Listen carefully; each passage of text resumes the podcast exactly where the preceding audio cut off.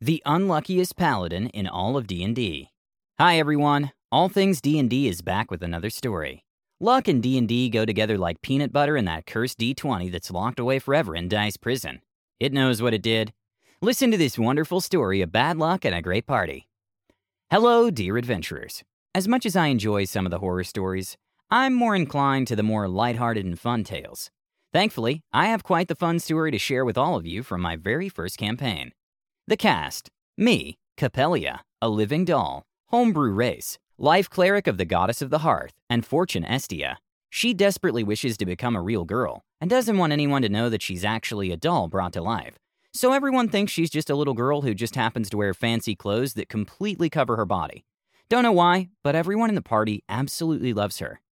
DM. The DM an amazing storyteller, and a friendly young man who invited me into the game after seeing my post of looking for a DM on the D&D Beyond Discord. Announced to us his engagement to his boyfriend by referring to his fiancée as his ex-boyfriend. It gave us all a laugh after a quick panic at first. Amaria, wood elf druid of the Wildfire Circle, pyromantic gay disaster, and something of a big sister figure to Capelia, has a special sense she refers to as vibes. Never deny her ale. Heron, Aasimar Paladin of the God of Guardians and Protection Helm, a minor god in this campaign. A positive and sweet young man who just wants to help others. After our first combat, he taught a bunch of kids he helped protect how to fist bump. Graham Mac McCready, Goblin Barbarian, one of the more common sense members of the party who owns his own shop and has a nasty temper. His player describes him as having a lot of Hulk energy and was accidentally cursed to grow a tail every time he got angry, after a little misadventure with a fairy one night. Duz Shagar, Goblin Bard who loves to cause mischief, has a bit of a playful grudge against the star of this story after he accidentally mistook her for a child. She will take advantage of any opportunity she gets to get back at him through various pranks and more. Princess Zarya Kree, half elf hexblade warlock princess of an elven kingdom, has a mysterious dagger that she speaks to. Her dagger seems thirsty for blood, but she refuses to kill anyone who isn't evil. Kobe, kobold rogue, a bit of a coward with a sweet heart.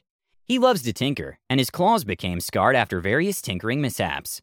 Turi, human paladin and the star of our story, was a town guard who's in love with an orc queen. Despite his best efforts, he tends to screw up a lot due to bad rolls, and has become the butt of the joke of the party.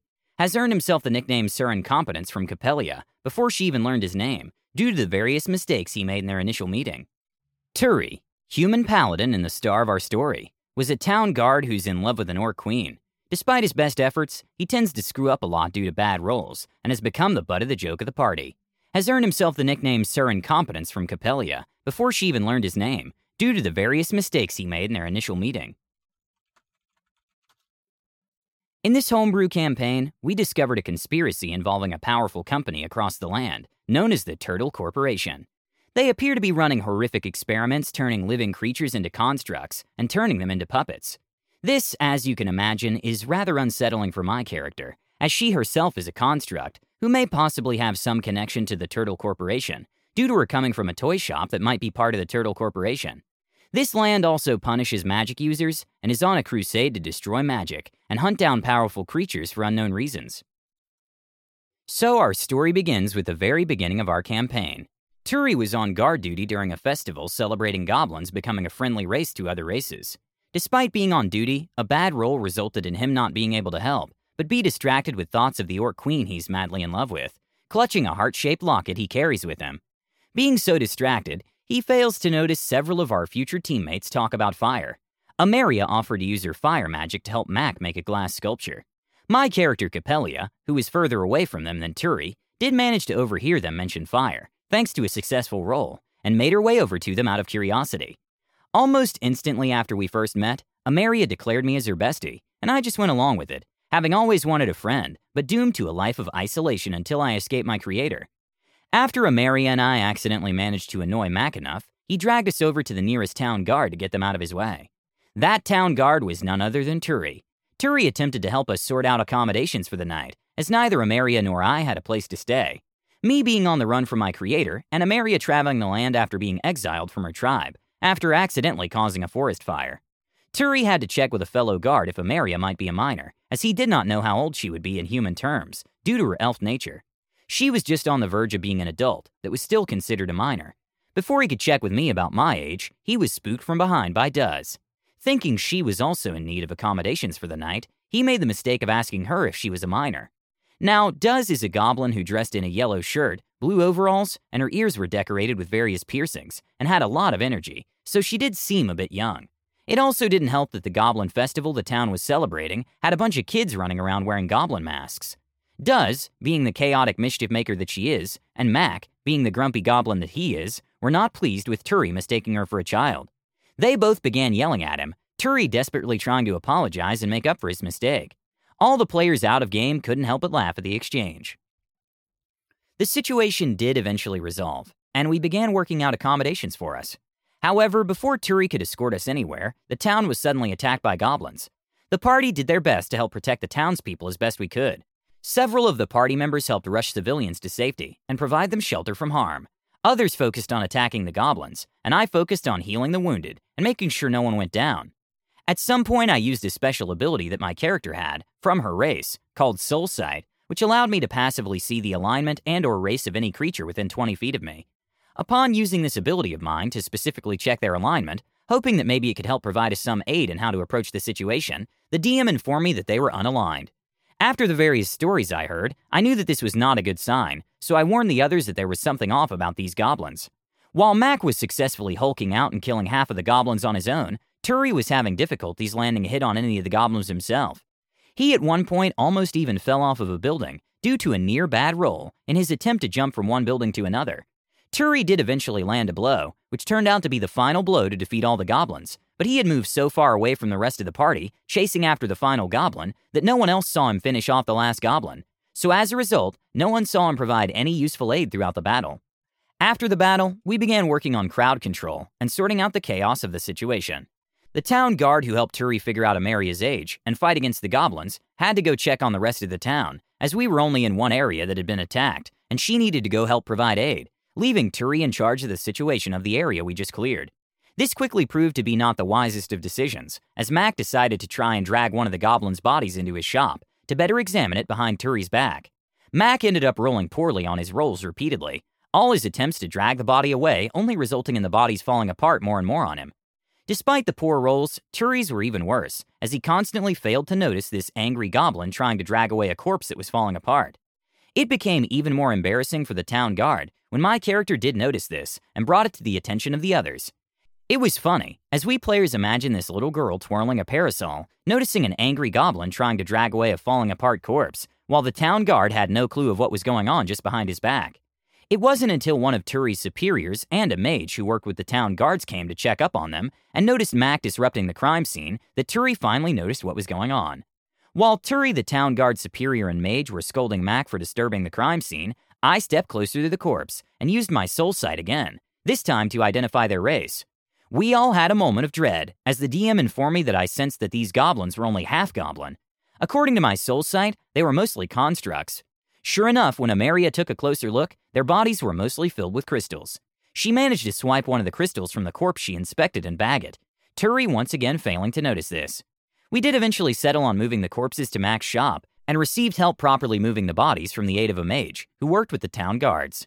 Despite my character being the medical expert, I built her specifically to be the party healer, as I do greatly enjoy supports, and thought it'd be easier for me to play as a healing support in my first game. I played her as being too disturbed by the corpses to get too close to them.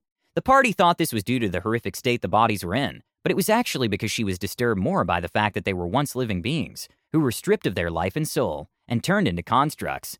Let's just say that my character didn't exactly have the greatest of opinions of being a construct, and greatly disapproved of those who would turn a living being into a construct, when she herself is a construct, who desperately wanted to become a truly living being. I had decided that I would portray her as only being able to pretend to be a living being by mimicking those around her, developing a habit of people watching and learning from watching others. Hence why she was so observant and had such high passive insight compared to Turi, who's a town guard.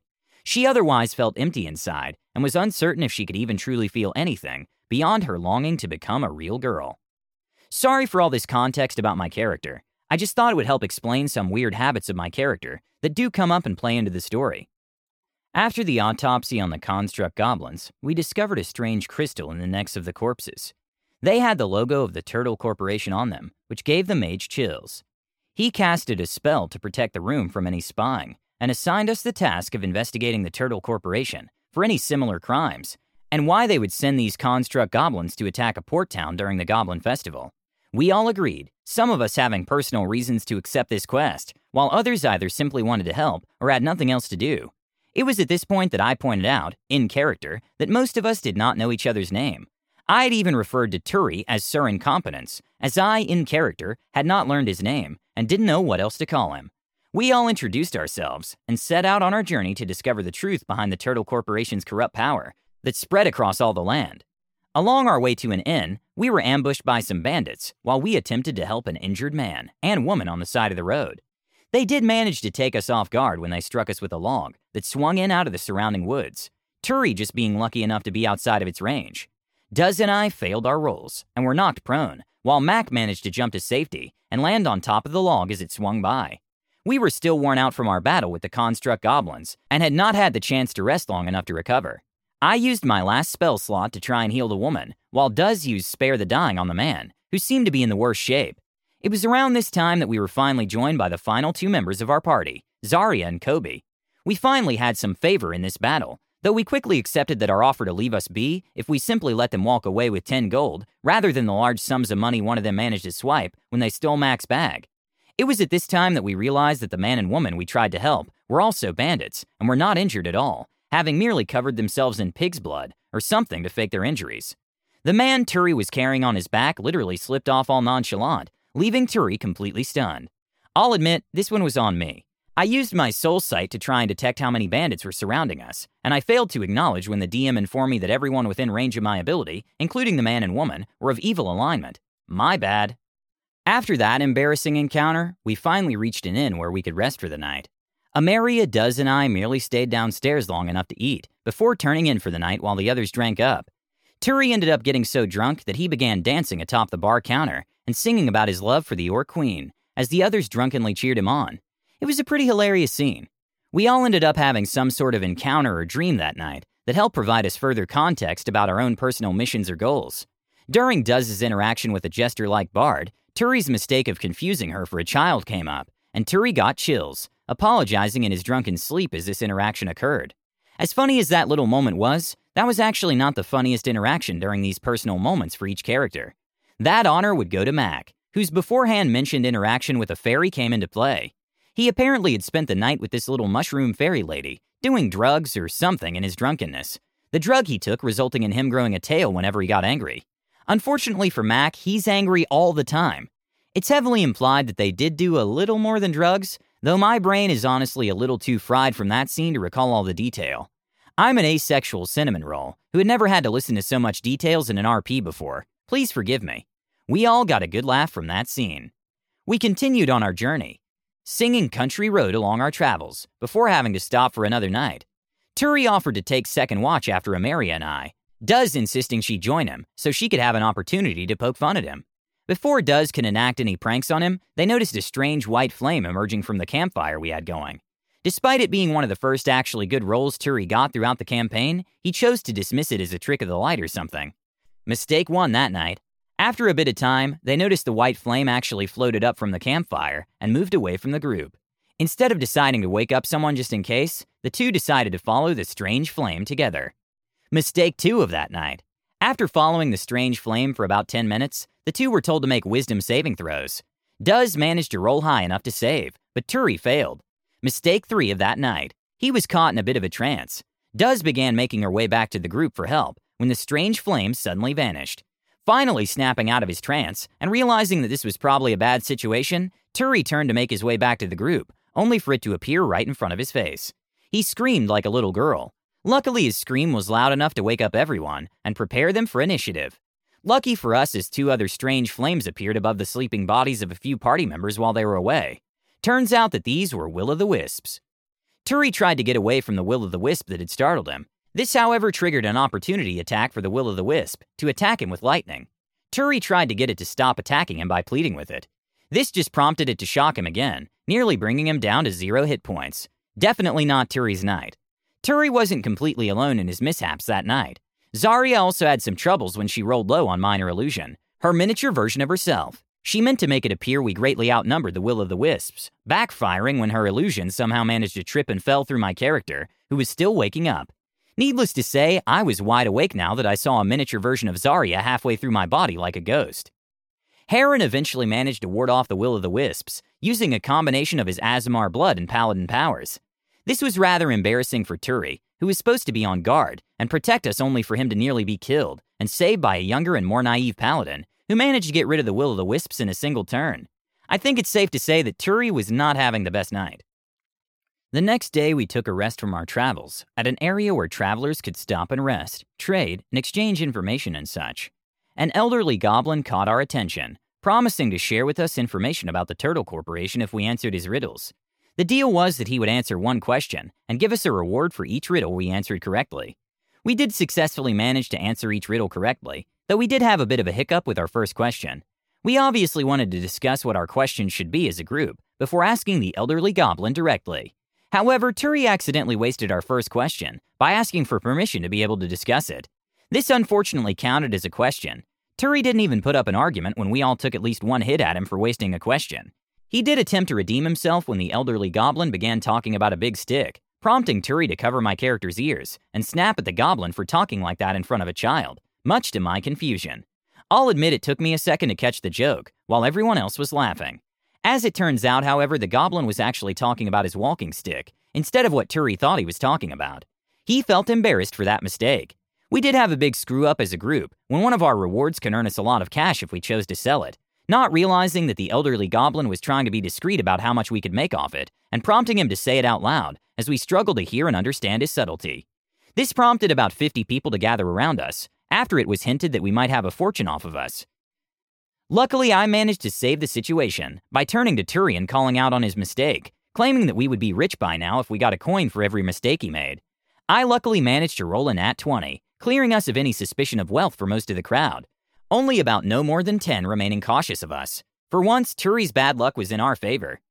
I think at this point, Turi just accepted his role as the party screw up. He was pretty much that one character in every group who just always goofs up somehow but is still lovable enough that you're willing to tolerate his constant mistakes. It had pretty much been established out of game that this was Turi's role, and we were all loving it. Sure, we all had our screw ups at one point, but none of us were quite as lacking with luck as he was with his dice rolls. I pointed out how much funnier this was, considering the fact that I worship the goddess of luck and had quite a few interactions with Turi. We all laughed when I pointed this out. In our latest session, however, was when this running joke truly shined we managed to track down a goblin camp we believed had some connection to the Turtle Corporation. We discussed how we should approach the situation. Unfortunately, when we began the session, our two goblins of the party were absent, one unable to make it, and the other running late. I had hoped that maybe they could approach the camp first, as fellow goblins, and earn their trust. But that plan sadly would not work without their players present. Before Mac could arrive, we somehow came up with a plan to pretend to be an a cappella group called the Acapellias and I was placed as the conductor riding on top of one of our mules' heads. I didn't pick the name nor approve the plan. Like I said, the party just really loves my character for some reason. The DM called for a performance check from all of us, needing a total of 80 from all of us in order to pass. I rolled a 3 and we were missing too many players. Before we could execute this plan, Heron accidentally triggered a goblin trap and nearly fell into a spike pit. He managed to save himself, but accidentally caused quite the domino effect. He bumped into Kobe, Kobe knocked into the mule I was standing on the head of. I was sent flying and crashed into someone, and so on. We all massively failed, and we're now in a heap on the ground, accidentally giving ourselves away to the goblins. Here's the golden moment. Ironically, despite his absolutely abhorrent luck and long streak of screwing things up for the party, Turi was the only one who was still standing and unaffected by the domino effect. He was just sitting on our second mule, staring at the chaos before him as we all lay on the ground. Context before our sessions, one of our players would take out her deck of tarot cards and draw our fortune for the game. This particular session, she drew the Tower card. This was bad. It meant that something was going to go horribly wrong for us. Sure enough, this came true. We're just lucky that Mac joined the game in time to speak to the goblins and clear us of suspicion, claiming that we were his traveling group of clowns. He sadly did not persuade them into speaking with us, but we did manage to avoid combat, and one of the goblins let it slip that they were waiting for something. We all had a good laugh about this incident during and after the session. We found it hilarious how the one guy who always manages to fail spectacularly was the one person who was not caught up in this group failure. I guess it was a bit of karmic justice for Turi's streak of rotten luck, and us poking fun at him for it. And that is my tale of our beloved paladin Turi, and his many mistakes and one success, while the rest of us failed miserably. This game is still ongoing, and I'm sure I'll have many more stories to share. I only hope that Turi's luck finally begins to change for the better, and without causing the rest of us to fail so horribly. But if there's one positive thing I can say from this tale, it's that as amazing as successful rolls can be, it's the failed rolls that can often make the session and bring the characters together. I hope you all enjoyed. And remember, a failed roll can become something wonderful. Sometimes a mistake can be something wonderful. Fantastic story. Share your failures with us. Please let us know what you think and comment below. Don't forget to subscribe to our channel All Things D&D. Our videos are posted every Tuesday and Friday, so stay tuned for more amazing Dungeons and Dragons content.